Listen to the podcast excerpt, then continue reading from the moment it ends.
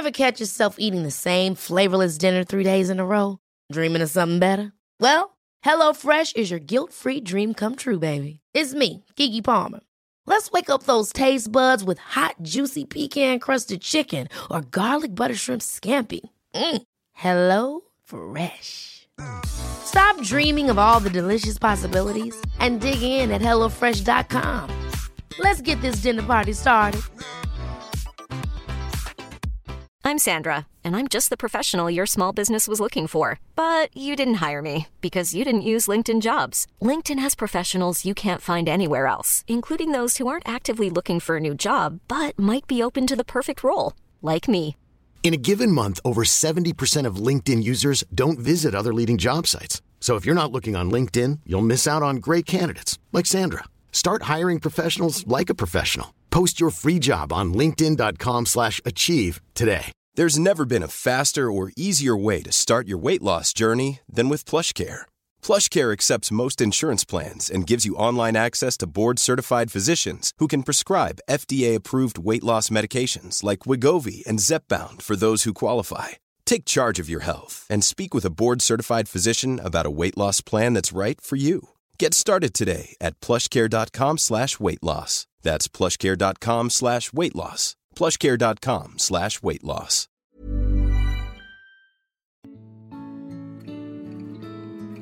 Välkomna tillbaka till podden Utan dig med mig Emelie. Och mig, Alexandra.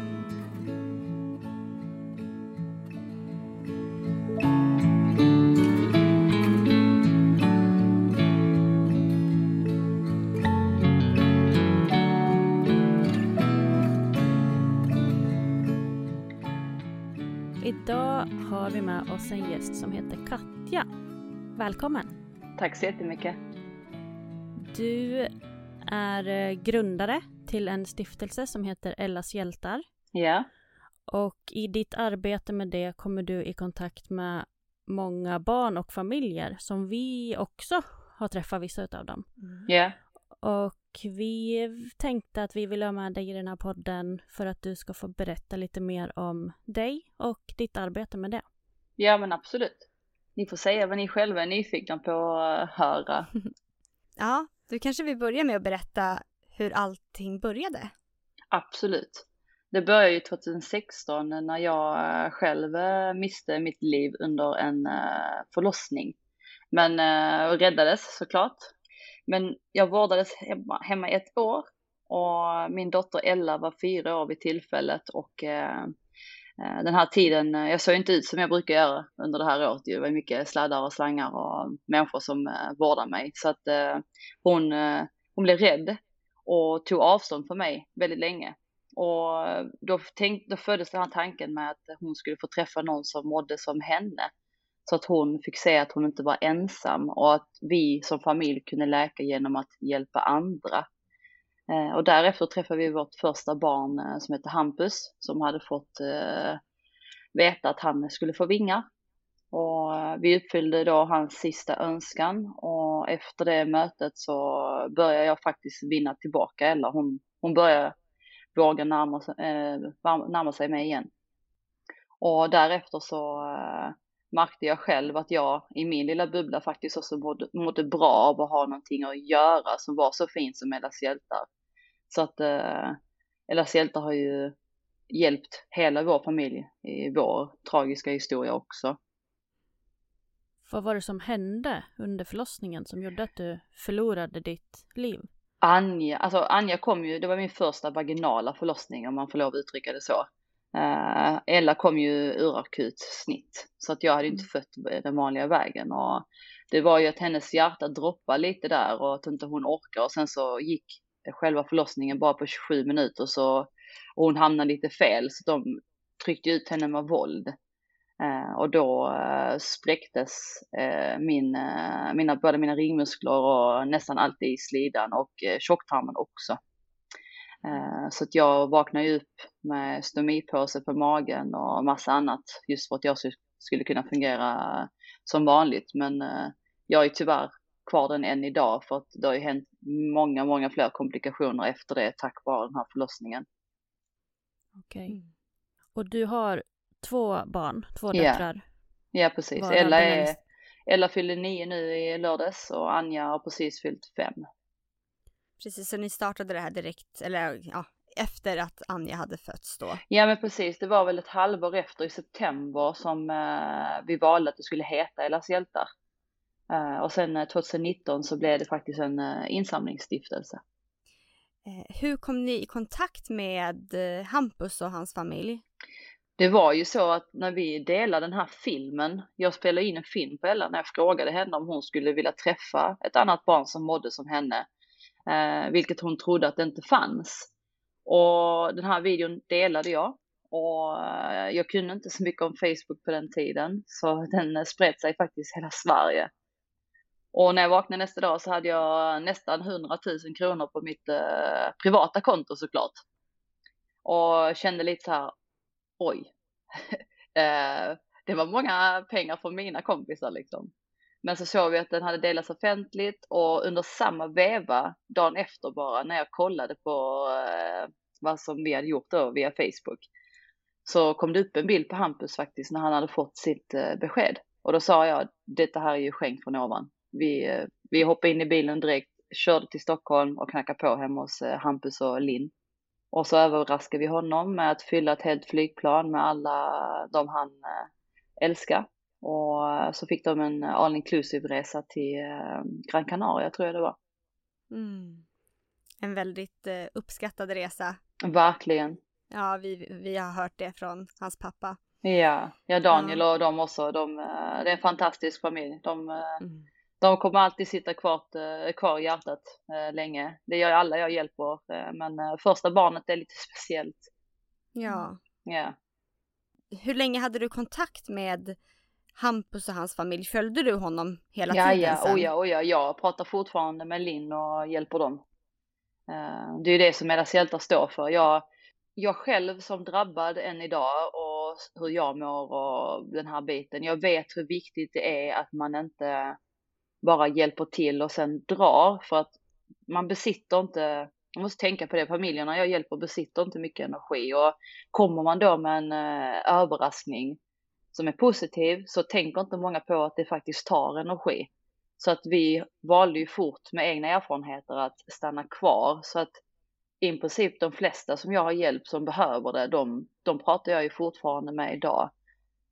Hur många familjer är det som ni har hjälpt fram till Ja, idag? det är, ja, vi har ju våra ärenden som vi kallar dem och de är väl uppe i 150 tror jag. Men sen så hjälper vi ju många familjer emellan så att jag tror vi är uppe i, ja men vi är nog uppe i 3000 på fem år. Det tar ju tid att hjälpa när man har valt det sättet vi har gjort. Som sagt, vi vill ju finnas där före, under och efter. Jag vill som sagt inte stjäla deras energi. Jag vill fånga dem när vårt ståhej har landat så behöver de ju att vi är där och finns till fortfarande så att de inte bryts ner ännu mer. Det är som vi faktiskt har fått se att eh, hjälper man till så kan man inte bara dra liksom. Eh, de har inte den kraften att fånga upp sig själv efter en eh, rolig grej liksom. Hur kommer ni liksom i kontakt med de här familjerna som behöver er hjälp? Ja, i början så var det ju jag som privatperson som eh, satt och letade och letade och letade och hörde av mig till dem själv. Men nu när vi har blivit en stiftelse så har vi ju att de måste ansöka in. Och då skickar man med underlag på det man eh, har berättat om och så går vi igenom det och så får man eh, godkänna bilder, text och så eh, godkänner vi det andra juridiska som de har skickat till oss för att vi ska kunna få lov att göra ett ärende utav det. Det är väldigt viktigt. Eh, så det är bara det en stor process att få in familjerna i dagsläget. Desto större Ellas hjältar blir så blir det ju fler punkter att följa också. Det är ju mycket med GDPR och sen så är det ju eh, hantering av minderåriga och sen så kanske alla föräldrar inte bor tillsammans och så kanske de inte har delad vårdnad. Så att det är ju många underlag som måste in just för att det är mycket mitt val också för att jag tycker att det är ju inte mina pengar jag hanterar. Jag vill ju att det som kommer in ska hanteras rätt och komma till rätt personer. Är ni många som jobbar i stiftelsen? Eh, Det är jag som är 100% eller 2000 miljoner procent aktiv. Mm. Och sen så har jag ju eh, ett litet team bakom mig av eh, volontärer också. Som hjälper till så fort det behövs. Men sen så har jag ju ett IT-team och sen så har jag ju tryckeri nu också och de, de jobbar ju sin egen tid pro bono liksom. Och sen så har vi en advokat och sen så har vi ju lite andra människor som hjälper till med sin tid också när vi behöver eh, frågor, alltså svar på frågor som inte vi själva kan lösa. Så det är ju väldigt fint. Det, LSL är ju fortfarande så ideellt som det går att bli. Mm. Men du har inget annat arbete utan? Nej, jag har tyvärr varit sjukskriven äh, i princip hela tiden sedan min olycka eftersom jag har, kommer ha de här smärtorna hela mitt liv och just nu så för någon månad sedan så fick jag reda på att jag även drabbad av en äh, sällsynt autoimmun äh, hud och slemhinnesjukdom som äh, inte är så jättebra. Så att jag fightas med den nu också. Är det någonting som är någon komplikation eller har det ingenting med? Nej, jag, jag, har antagligen haft det hela mitt liv utan att veta om det. Så desto äldre man blir, desto värre blir den liksom. Så det har väl blivit så att den, detta året har haft det jobbigare. Andra sjukdomar och mediciner triggar igång den här sjukdomen också. Så att ja, det är lite svårt att veta mycket om den eftersom den är sällsynt. Men eh, det, hjältar eh, gör så att man eh, slipper tänka för mycket. Jag mm. brukar säga det också, jag uppskattar LS hjältar så mycket själv att jag har äran att få följa med LS hjältar och dess grejer. Eh, även om det är jag som har grundat det så kommer LS hjältar vara jättevärdefullt för mig alltid också. Ja, det förstår jag. Det är väldigt ja, men vi tycker ju att när vi får träffa våra poddgäster, det är ju som en hedersuppdrag för oss. Mm. Och det yeah. måste verkligen kännas samma för dig. Ja men det är det ju. Alltså jag vet ju själv personligen och det vet ju ni också. Vi vet ju det att vara drabbade och vi vet ju hur viktigt det är att det står trygga människor utanför den här bubblan när den ska spräckas. Det, jag får träffa så många människor och prata med så många människor som eh, hellre stannar i bubblan för att det är så mycket tabubelagda grejer utanför. Mm. Det är inte okej okay att må dåligt ibland och det tycker jag är hemskt att höra för att vi människor drivs ju ut av att eh, men att, att få älta och få uh, prata om samma sak länge tills vi har bearbetat det. Och det är lite det vi jobbar med på LS Hjältar, att här kan ni, ni kan upprepa hur mycket ni vill för att vi vet personligen själv hur viktigt det är. För att det finns oftast inte svar på många sorgefrågor och det måste vara okej okay att få prata om det då fast det inte finns ett, ett svar kanske. Uh, och det är därför många har vi upplevt familjemedlemmar och vänner flyr från de drabbade för att de vet inte riktigt hur de ska hantera det. Uh, och då brukar jag bara säga att ibland finns det inte svar och då är det bara till att lyssna på samma sak hela tiden för att det hjälper faktiskt fast det inte känns så. Mm. Men hur är det för dig liksom personligen att träffa så många sjuka barn? Det är många som brukar ställa den frågan om inte jag liksom blir trött eller mår dåligt och eh, tar åt mig det psykiskt liksom. Men jag har faktiskt aldrig gjort det. Eh, Ella hjältar har ju som sagt räddat mig från min bubbla och när jag pratar med de här familjerna så jag förvandlar det till energi. Jag, är, jag vill ju vara deras kraft och jag vill vara deras medicin och deras stories blir min, eh, min power. Men visst det är tufft. Det, det är klart det är tufft. Det är ju det är många barn jag träffar som jag vet ska få vingar och jag vet ju om att det är sista gången jag ser dem och, och jag kan ju bara tänka mig en förälder att den ska vara där och få uppleva det också som ingen ska behöva göra. Ja, vi såg ju något eh, inlägg du hade gjort ganska nyligen där du hade varit och besökt olika gravar. Ja, precis. Di, dina barn liksom. Ja, precis. Vi brukar göra så. Det är den, det är den efterbiten ja, som jag sa innan, familjerna behöver någon som, eh, någon utomstående som, som finns där.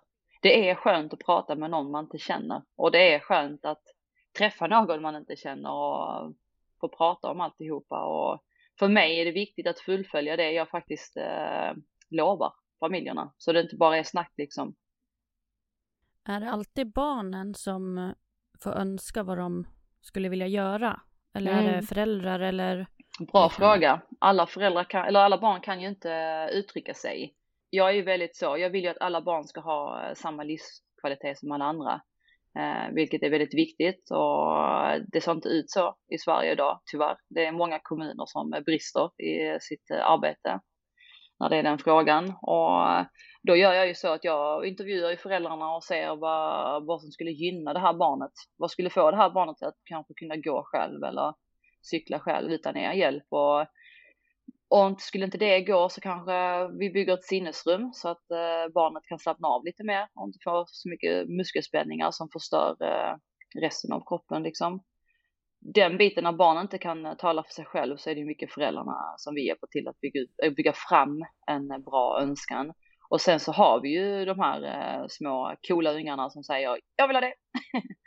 mm. uh, och då, då kollar vi på det och, och många önskar ju sig tv-spel och konsoler och så här. Och, och under en pandemi som vi sitter i nu så tycker jag ju cancerdrabbade barn till exempel som inte får lov att vara ute. Då tycker jag ju att en konsol är väldigt bra eh, gåva.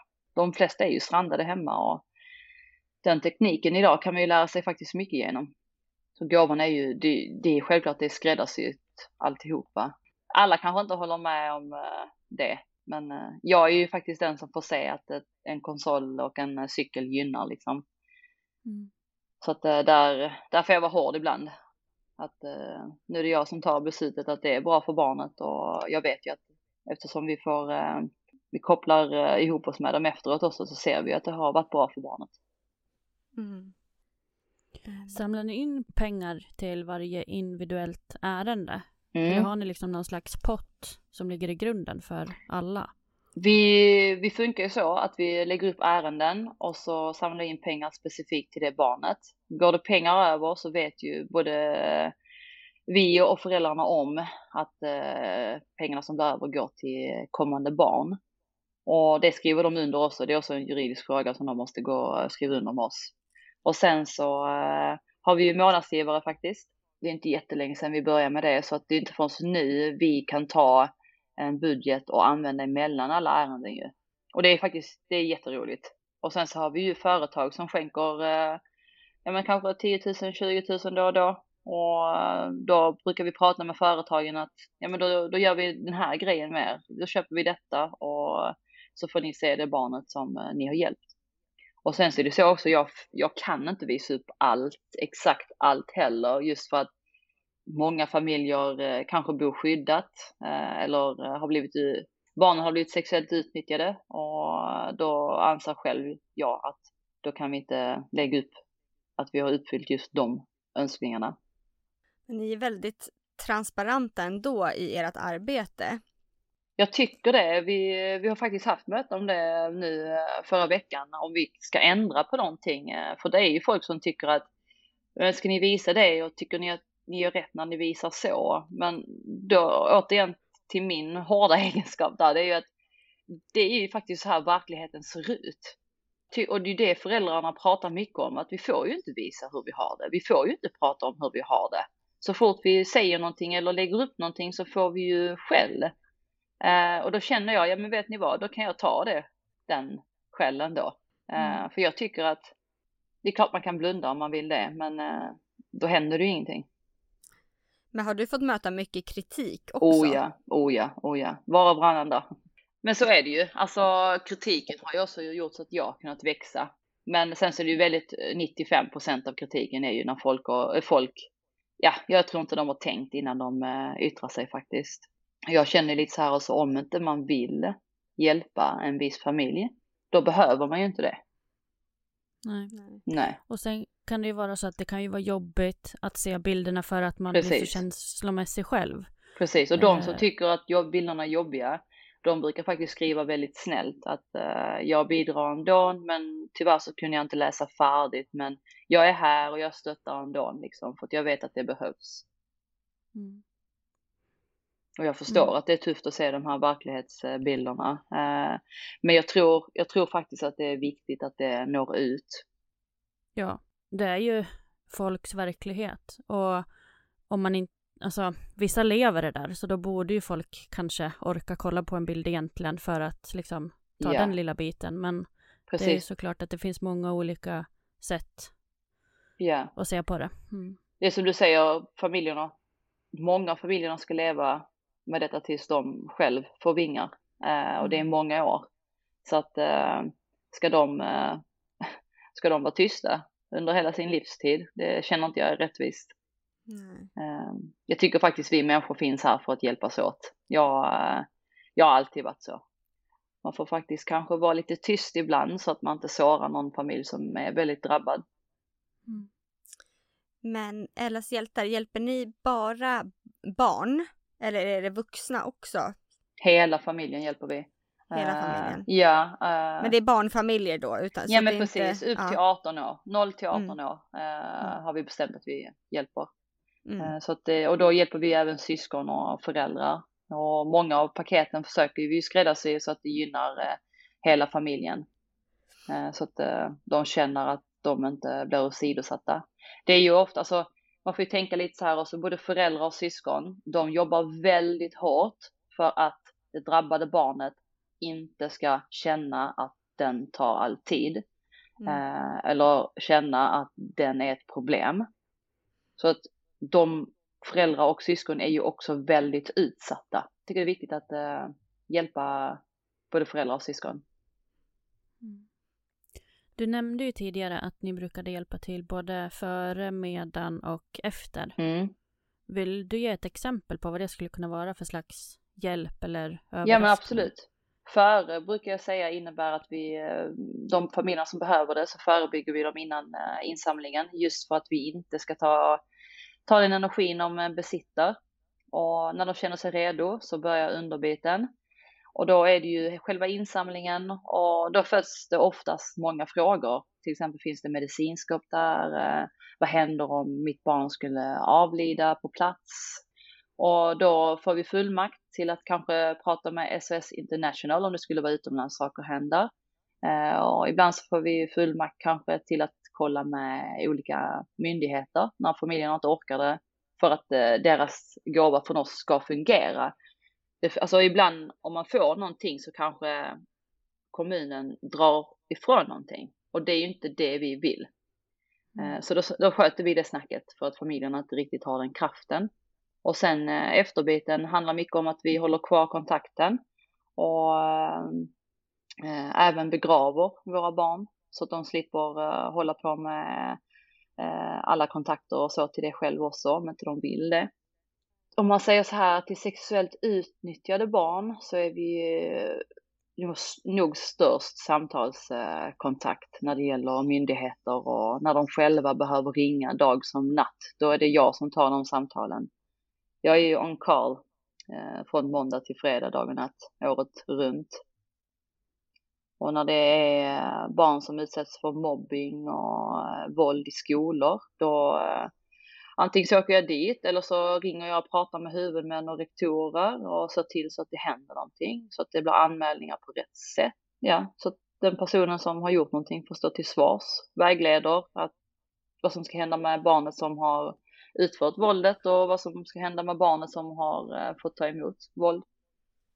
Det är väldigt viktigt, eh, just när det är mobbing så är det väldigt viktigt att eh, fånga ut båda eh, parterna när det är barn. För att eh, oftast så mår ju Eh, barnet som har utfört våldet väldigt dåligt själv. Så att eh, jag lämnar ju inte dem eh, utanför eh, det, den biten när vi hjälper dem. Jag gör ju väldigt mycket som Ellas hjältar in, alltså följare och givare på Ellas hjältar inte ser. Men eh, som jag sa innan, det är väldigt många som inte vill att jag är öppen med det och eh, det, det respekterar jag. Hur har det varit för dig nu när du har varit sjuk mm. eh, och inte kanske kunna åka och göra alla de här sakerna som du har gjort tidigare? Ja, nu, nu när jag har fått eh, reda på vad det kan vara. Eh, jag har precis varit och tagit förra veckan, tagit så här skinnbiopsier och väntar på de svaren. Och när jag fick reda på vad det kunde vara så kände jag att nu, nu, nu kör jag på. Nu vet jag att det är det det är. Nu är jag inte lika rädd och ska, måste jag iväg för att träffa barn så testar jag ju mig så att jag inte liksom smittar någon och under pandemin och så här också. Men eh, det är inte förrän nu faktiskt. Sen pandemin har varit där så har vi inte, då har vi inte träffat några barn. Jag skulle aldrig kunna ha det på, på mitt samvete om jag skulle drabba någon familj av eh, sjukdom liksom. Det, det, skulle vara hemskt. Man kan faktiskt mm. hjälpa, hjälpas åt på avstånd. Mm. Precis. Men det måste vara mycket personligare och roligare att träffas. Det är det, det är det verkligen. Och det är ju, det är ju, det är ju den biten de behöver också. De, de behöver inte bara höra Katja från Ella Sälta, de behöver se att uh, det finns en fysisk person bakom det liksom. Och det, det ställer jag jättegärna upp med. Jag kan inte vara överallt, men uh, vi, får ju, vi får ju läsa av vilka som behöver min närvaro mest. Uh, det finns ju de som tycker att de kan vänta, men sen så finns det ju de som behöver oss ganska så fort.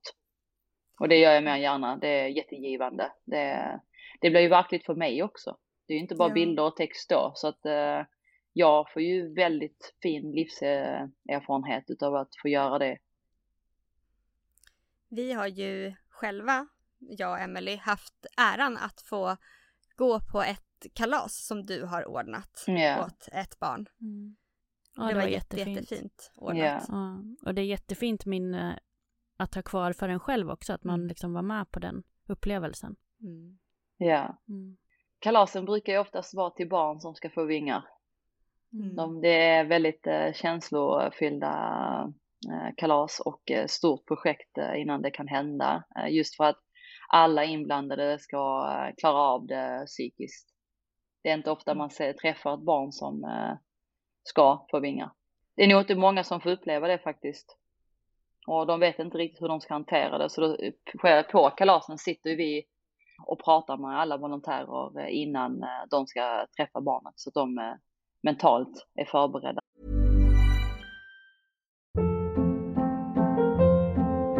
Hold up. What was that? Boring. No flavor. That was as bad as those leftovers you ate all week. Kiki Palmer here, and it's time to say hello to something fresh and guilt-free. Hello Fresh. Jazz up dinner with pecan-crusted chicken or garlic butter shrimp scampi. Now that's music to my mouth. Hello Fresh. Let's get this dinner party started. Discover all the delicious possibilities at HelloFresh.com. I'm Sandra, and I'm just the professional your small business was looking for. But you didn't hire me because you didn't use LinkedIn jobs. LinkedIn has professionals you can't find anywhere else, including those who aren't actively looking for a new job but might be open to the perfect role, like me. In a given month, over 70% of LinkedIn users don't visit other leading job sites. So if you're not looking on LinkedIn, you'll miss out on great candidates like Sandra. Start hiring professionals like a professional. Post your free job on linkedin.com/achieve today.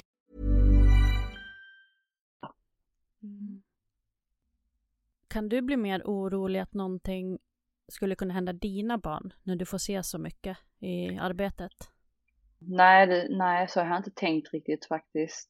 Anja fick ju faktiskt eh, diagnosen epilepsi vi hade ju väldigt mycket med det eh, i början. Men eh, som tur är så eh, fick hon den epilepsin som man faktiskt kan växa ifrån.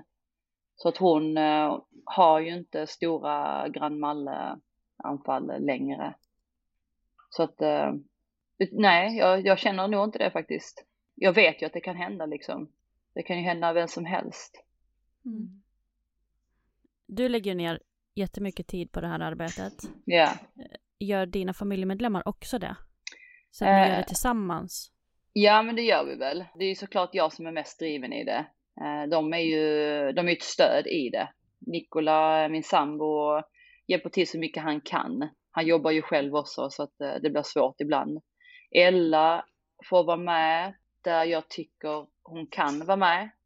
Barn bör veta verkligheten men eh, det är kanske inte allt de ska se. Men hon älskar ju det. Ella har ju växt jättemycket av, på grund av Ellas hjältar. Hon har blivit en väldigt, väldigt, väldigt duktig och förstående tjej. Hon är väldigt hjälpsam och ibland kommer hon hem och, har, och säger att hon vill hjälpa barn själv för att det har hänt någonting i skolan. Och ja, det är väl mest Ella som är aktiv om man tänker så. När det är det att hjälpa till med barnen det känns ju som att det krävs ganska mycket kunskap för att yeah. kunna göra en sån här sak som, som du gör. Yeah. Eh, har du någon utbildning inom det här? Nej, det har jag inte. Jag har Nej. bara livserfarenhet.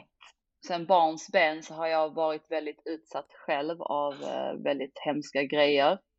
När jag träffar mina familjer så är det många kategorier jag har varit i själv sedan jag var liten. Så att jag, jag kan sätta in mig i deras situation. Jag vet hur det känns att vara ett vilset barn. Eh, jag vet själv hur det är att vara utstött eh, från samhället och jag vet hur det är att vara sjuk. Jag... Och efter det så har du liksom fått lära dig på vägen mer om hur man ska sköta de här ja, men precis. delarna. Mm. Precis, och sen så har ju familjerna har ju också gett mig väldigt mycket utbildning om man ska säga så.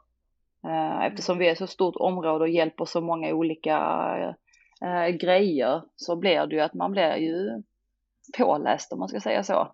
Uh, och kan inte jag någonting så hör jag ju av mig till min jurist och advokat och frågar grejer.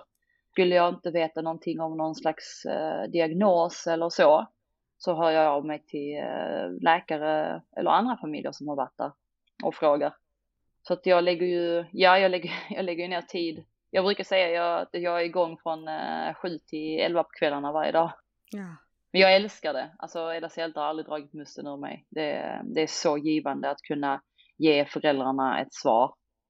Det, det är fantastiskt roligt att kunna vara ett stöd.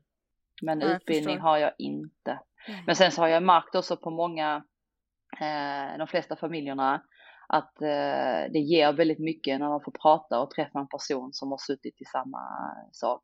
Det, det är ganska värdefullt för dem.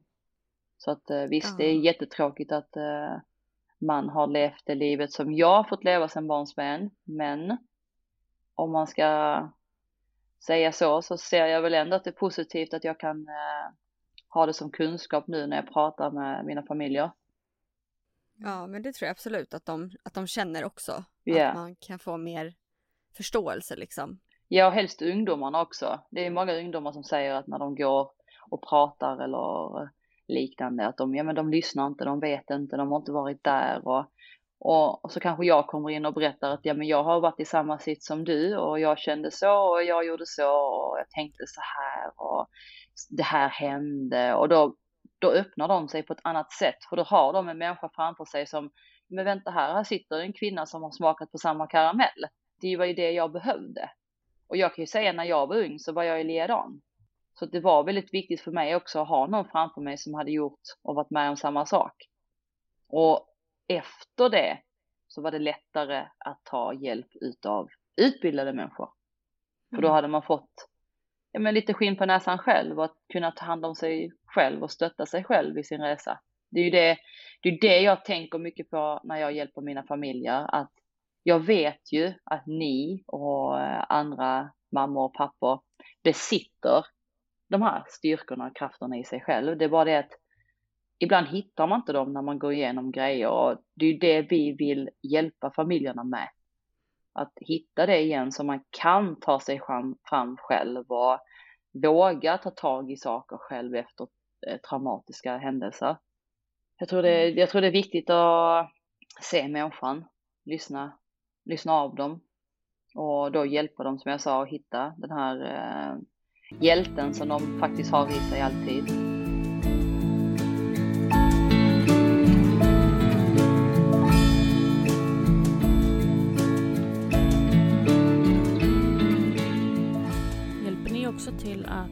Sammanföra olika familjer som kanske kan ha stöd och hjälpa varandra? Ja, vissa har frågat om det och då har eh, jag vissa mammor och pappor som har erbjudit sig. Så då eh, får de eh, prata med varandra och, och ibland har de av sig och säger att de har träffats och blivit vänner och har fortfarande kontakten och så här. Och det är ju, det är faktiskt jättehäftigt. Mm. Det är ju mm. min belöning brukar jag säga och få se och återkopplingen hur det går. Om du fick eh, drömma, mm. Eh, hur ser du Ellas hjältar i framtiden? Wow, jag, jag vill ju att Delas hjältar alltid ska vara så personligt och familjärt som möjligt. Eh, självklart vill jag hjälpa fler barn, men då krävs det ju att fler har samma mentalitet som jag när det gäller att ta hand om familjerna. Eh, vilket kan vara svårt när det är ideellt arbete. Eh, men jag vill jättegärna ha, jag, eh, min drömmen är ju att ha ja, men, två till som eh, är leddrivna som jag och ännu fler månadsgivare då så att man kan hjälpa fler barn och snabbare. Men jag vill inte att Elas hjältar ska ändras så att eh, det här familjära försvinner. Jag tror att Elas hjältar tappar mycket. Jag tror att Elas hjältar är så stor som det är just för att vi eh, tänker på det sättet vi gör. Är det många som hör av sig till er som ni inte har tid eller ekonomi att hjälpa? Ja, det är det ju. Uh, och då ställer vi dem i kö. Uh, det, kan ju ta, det kan ju faktiskt ta månader och det är ju för att uh, många vill ju hjälpa till med deras hjältar men sen så har ju de sina egna liv och till sist så har de inte tid ibland och då, då sitter de familjerna som de skulle ha hjälpt själva, blir de ensamma igen ju. Så att mm. planen är väl att hitta folk som verkligen kan lägga tid på deras hjältar och så kanske man får börja avlöna människor eh, projektmässigt liksom. Om, eh, så det inte blir lön på det sättet utan de får eh, arvode för det de har gjort. Så blir kanske jobbet gjort på rätt sätt. Det är, väl, det är väldigt svårt att hitta volontärer som eh, håller ut eh, 100%. Men eh, än så länge så sköter jag den biten och det mesta själv. Har ni volontärer i hela landet? Ja, det har vi. Vi har i Örebro och Stockholm och här nere i Skåne eh, just nu. Och om man skulle vilja bli volontär hos mm. er, vad gör man då? Då finns vår hemsida och då kan man ansöka via den. Det finns, jag tror det är på framsidan man kan eh, läsa om det och ansöka. Och det är samma för familjer. Det är även via hemsidan och eh, så finns det en mailadress där så man kan ansöka om vårt stöd. Och så pratade du om månadsgivare tidigare. Om man skulle vilja bli det, då klickar man sig också in på er hemsida. Ja men precis, och den eh, lilla infon kan man se på Instagram och Facebook också. Så att, eh, och det är vi ju jätteglada över att vi har, äh, att vi har månadsgivare. Det, de extra pengarna är ju, de är så viktiga. Är det en fast summa då eller får man välja själv? Det, vi har från 20 eh, kronor uppåt så man kan välja själv från 20 eh, kronor. Jag tycker det är viktigt att man har en låg månadsgivaravgift just för att det är så många som har velat hjälpa till men de kan inte för att eh, eh vissa börjar på 100 kronor. Och då kände vi det, men då börjar vi, då börjar vi lågt. Mm. Det är bättre med många 20 än eh, inga 20. Ja, absolut. Ja, absolut. Ja. Det som jag tycker är så bra med månadsgivarpengarna, det är ju att när någon hör av sig till oss och säger att mitt barn har eh, gått bort eller mitt barn ska gå bort. Vi har precis fått det beskedet.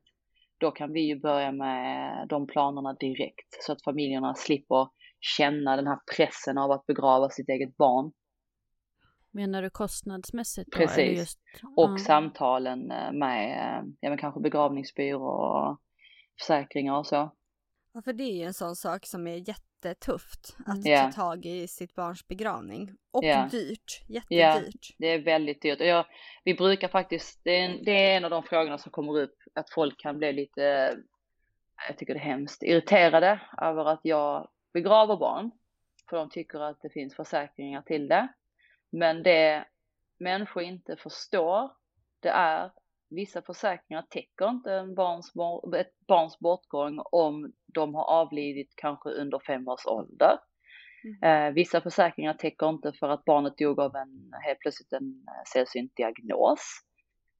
Eh, och sen så är det så här att föräldrar vill ju inte begrava sina älskade barn i en kall grå kista. Alltså det, de vill ju ha glitterkistor, de vill ju ha diamanter och ballonger och alltså det ska vara fint. Och då försöker jag förklara för dem som eh, kritiserar det här att en sån begravning kostar faktiskt 60 000, den kostar inte 20 000. Varför ska inte familjen få det här avslutet? Mm. Vad är det som är så fel med det? Jag förstår inte. Nej precis och sen så är det ju inte bara själva begravningen som kostar utan det är även gravstenen efteråt yeah. som är dyr. Precis. Och så vill man ju kanske att den ska vara extra fin och då precis. blir det ännu dyrare. Precis och de kan kosta upp till 40-50 tusen. Mm. Så att, mm. Eh, och jag har aldrig träffat någon, jag skulle aldrig ha de pengarna själv om mina döttrar skulle avlida. Det, mm. det, är, ingen som, det är ingen som sitter uh, i ett normalt hushåll, det är ingen som sitter med så mycket pengar. Det är jättefint att ni att ni står upp för det, att ni yeah. liksom, ja, hjälper familjer med att kunna ha ordentliga fina begravningar. Jag tycker det, för det är, det är faktiskt, det är där man säger hej då på riktigt. Mm. Eh, och när man eh, sen fortsätter ha sina barn i tankarna så vill man ju faktiskt ha det fina minnet. Ja, och man vill ju kunna känna också att man har kunnat ge sitt barn allt. Precis, det är ju det, det, är det föräldrar med eh, förlorade barn betingar sig med, att de inte kunde, kunde göra det. Mm. Uh, och det ska man inte behöva. Du ska inte behöva tänka på det när du har förlorat ditt barn. Du ska inte behöva tänka överhuvudtaget. Du ska bara visa ditt barn att du kan ta din styrka till att gå vidare för dens skull. Du ska inte behöva tänka på allt andra. Och få höra det av vissa människor där ute att uh, jag gör fel. Det är jättekonstigt. Och det handlar om oförståelse. Det gör ju det. Vi eh, pratar ju mycket om hur vi ska kunna nå ut till folk och så här. Och Eh, vi människor drivs ju av att vi förstår väl bäst när det händer oss själva, men eh, det är väl inget man önskar till någon, att de ska förlora någon. Så att, eh, mm. Men man tycker ju ändå att eh, förlora ett barn borde väl alla ändå förstå att man vill ha ett fint avslut. Mm. Och mm. jag brukar också säga till de arga människorna att, eh, men vet du vad, om du inte vill skänka till den här stenen eller kistan så ber jag dig att inte göra det då. Det finns mm. annat du kan hjälpa till med i så fall. Du behöver inte vara arg. Det här är ett barn som har gått bort. Eh, jag tänker inte diskutera med dig och låta dig ta energi från detta. När du grundade Ellas hjältar så gjorde ju du det liksom själv och sen så har ju ni gått från, från det till att bli en stiftelse. Mm. Och som jag har förstått det så var det en ganska svår process. Ja, det tar tid. Det tar tid att bli godkänd av eh, Länsstyrelsen och andra myndigheter som man måste bli godkänd eh, utav. Men eh, jag hade ju bra hjälp. Vi har ju en eh, stiftelseadvokat. Han är jätteduktig. Han jobbar pro bono för Hellas hjältar. Han hjälpte oss med hela den processen eh, att bli godkänd av Sverige om man säger så. Men det var värt det. Nu så kan ju fler företag hjälpa till och så. Det behövs ju det också. Det blir, det blir enklare att vara en stiftelse. Att jag inte ville vara en stiftelse först, det var ju för att jag var okunnig. Jag trodde att jag skulle skatta en massa Eh, och att pengarna skulle gå till saker som det inte skulle gå till. Eh, men eh, så, så är det ju inte. Så länge man bara använder pengarna till barn så finns det ju ingenting att skatta. Så det är ju jättebra med en insamlingsstiftelse.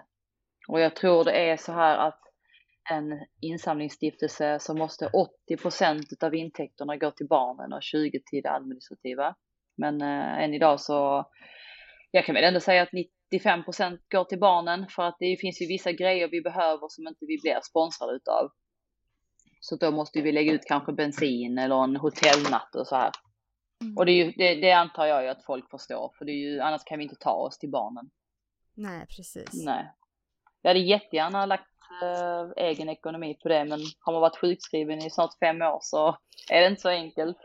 Då finns det inte så mycket pengar över till det Nej, kanske. nej, precis. Tänker också att det kan vara kul att höra vad, hur det känns för er. Ni har ju själv eh, drabbats och eh, hur viktigt ni tror det är för eh, andra familjer att faktiskt få hjälp av en liknande stiftelse som Ellas hjältar. Alltså jag tror att det är jätteviktigt. Ja men precis. Men jag tänkte lite på som du pratade innan också att man har ju ingen energi, man orkar inte. Och jag vet inte om man knappt orkar höra av sig till er. Så Nej, därför precis. är det väl så fint också att andra kan eh, liksom tipsa om familjer som behöver hjälp. Ja. ja, det tycker jag var många familjer som du säger har inte orken till att höra av sig själva och då eh, har vi vänner eller mormor och farmor eller morfar som hör av sig och då pratar vi med dem och hjälper dem hur de ska eh, framföra eh, rätt ord till familjerna så att de orkar ta kontakten. För att vi måste ha godkännande från eh, målsman att vi får lov att göra detta. Eh, mm. Vi får inte dela bilder på minderåriga barn om inte de vet om det. Jag vill att barnen ska vara med på bilderna också och känna att det känns okej. Okay. Så att det är rätt bilder för dem också. För att mm. barnen förstår ju eh, vad som kan hända om man delar bilder som inte de tycker om. Mm. Och jag känner inte det är okej. Okay. Så då eh, hjälper anhöriga att bygga upp dem först och sen så hör de faktiskt av sig till oss. Och så har de då med känslan att de förstår att vi, vi är där för att bygga upp dem innan en stor grej händer. Vi vill inte mm. bara pang bom, här får du detta, utan vi, vi börjar smått och vi eh, börjar eh, så att ni eh, mår bra innan en insamling startar. Mm. Och sen tror jag många också, man vill liksom inte vara till besvär. Man vill inte liksom så här ta plats. Nej, Men, precis. Eh, ni hjälper ju verkligen alla med yeah. olika sorts problem. Ja, ja men precis och det, det du sa precis, det, det stämmer. Det är, finns eh, de som äh, känner att åh, jag vill inte vara till besvär och äh, vår historia är inte lika jobbig som de andra och där brukar jag faktiskt säga att är det något ba alla barn har lärt mig som jag har fått träffat så är det att ingen har värre än den andra. För att barnen behandlar varandra exakt likadant oavsett om det är ett döende barn eller ett barn som blivit mobbat så väger det lika mycket för dem. Mm. Så det är så jag försöker se på det också och så när föräldrar hör av sig och har den känslan så får jag dem att förstå att deras story är lika värdefull och viktig. För kan barn se det så så kan vi också det. Mm. Jättefint. Och jag tycker också att det är bra liksom att för när man har förlorat ett barn um, så är det många som hör av sig och säger så här, ja men hör av dig till mig om ni vill ha hjälp. Ja. Medan ni verkar ändå ta tag liksom i rodret och, och hjälper utan att man ska behöva säga vad man vill ha hjälp med. Precis. Och det är ja. det man behöver ha. Mm. Någon som styr lite. Ja, du, precis. Du ska kunna sitta där som en mamma sa en gång, jag är en degklump. Ja, men du får vara en degklump nu, det är okej. Du kommer bli bakad snart när allting är över liksom. Det, det ordnar sig. jag tycker så synd om dem som inte, som inte har någon som kan eh, driva dem till att våga bli starka igen. För det är läskigt att vara stark när man mår dåligt. Det är mm. det, för att man vet hur hårt det är att falla. Och jag försöker, jag försöker verkligen vara där för alla jag kan. Det är så många föräldrar och ungdomar och barn som, som ni sa, vågar inte be om hjälp för att de är till besvär. Mm. Och det är man ju inte. Jag tycker det är så synd att samhället har målat upp den bilden, för det är ingen som är till besvär när de mår dåligt. Mm. Verkligen inte. Man, jag brukar försöka också lära ut att det du går igenom är en positiv kunskap i framtiden som låter väldigt knasigt att säga. Men i många fall så har de vi har hjälpt valt att kunna hjälpa andra sen för att de har då gått igenom sitt. Förstår ni vad jag menar då? Ja, jag förstår på sätt och yeah. vis. Ja. Och Samtidigt det... som man kommer ju liksom aldrig, man har ju aldrig gått igenom det färdigt. Nej, precis. Det det. Men man kommer ju till olika slags stadier. Och, precis. Ja, absolut. Och det är jätteviktigt att känna att, äh, att man aldrig slutar sörja, men ens livserfarenhet kan bli väldigt fin kunskap för någon annan. Mm. Som är på ruta ett. Så det är jätteviktigt äh, att känna att ja, jag har varit med om detta och nu har jag fått kraft till att kanske hjälpa bara en familj, men det är ju hela världen för dem. Att jag brukar ju säga, ja, jag, jag hjälper flera tusen, men viktigast är att man kanske hjälper en i alla fall. För gör alla det så, tänk så hade alla gjort det. Då hade ju världen varit, eh, som man brukar säga, då hade världen varit så mycket bättre. Ja, verkligen. Man behöver inte känna att man ska hjälpa jättemånga människor för att göra något bra det många folk inte tänker på, det är ju deras vision av mig är att jag är eh, högst uppsatt, jag är grundare och så här. Men jag själv ser ju inte det så. Jag är ju jag är en vanlig människa, jag vill alltid vara en vanlig människa på hela Sälta fast jag har den kategorin. Jag vill vara här nere och vara smutsig under naglarna och kämpa, kämpa. Mm. För det är så viktigt. Mm. Ja, och ni gör ett väldigt, väldigt, väldigt fint arbete.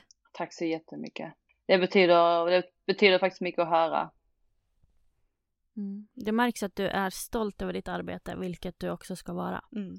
Jag är väldigt glad över att jag får följa La Celtas resa. Det är en väldigt fin stiftelse med ett stort hjärta och jag är väldigt glad över att eh, vi har det mindsetet som vi har. Och att vi inte snabbar på någonting utan vi, jag tror i snitt vi hjälper eh, familjer i ett halvår och därefter så finns vi kvar om de behöver det. Och jag, jag är glad över att Della Hjältar är så. Tack så jättemycket Katja för att du ville vara med i våran podd och ja, berätta tack. om ert arbete tack själva för att jag fick lov att vara med. Eh, jag hoppas att eh, fler får upp ögonen för eh, Lilla Ellas hjältar och vill hjälpa till. Det finns som sagt många barn som behöver mer än sjukhus och behandlingar. De behöver liksom helheten. Lite roliga saker att gå igenom också så att de kan blicka tillbaka på den tuffaste tiden och ändå minnas den med några ljusglimtar. Och då hoppas det är där vi kommer in. 再见。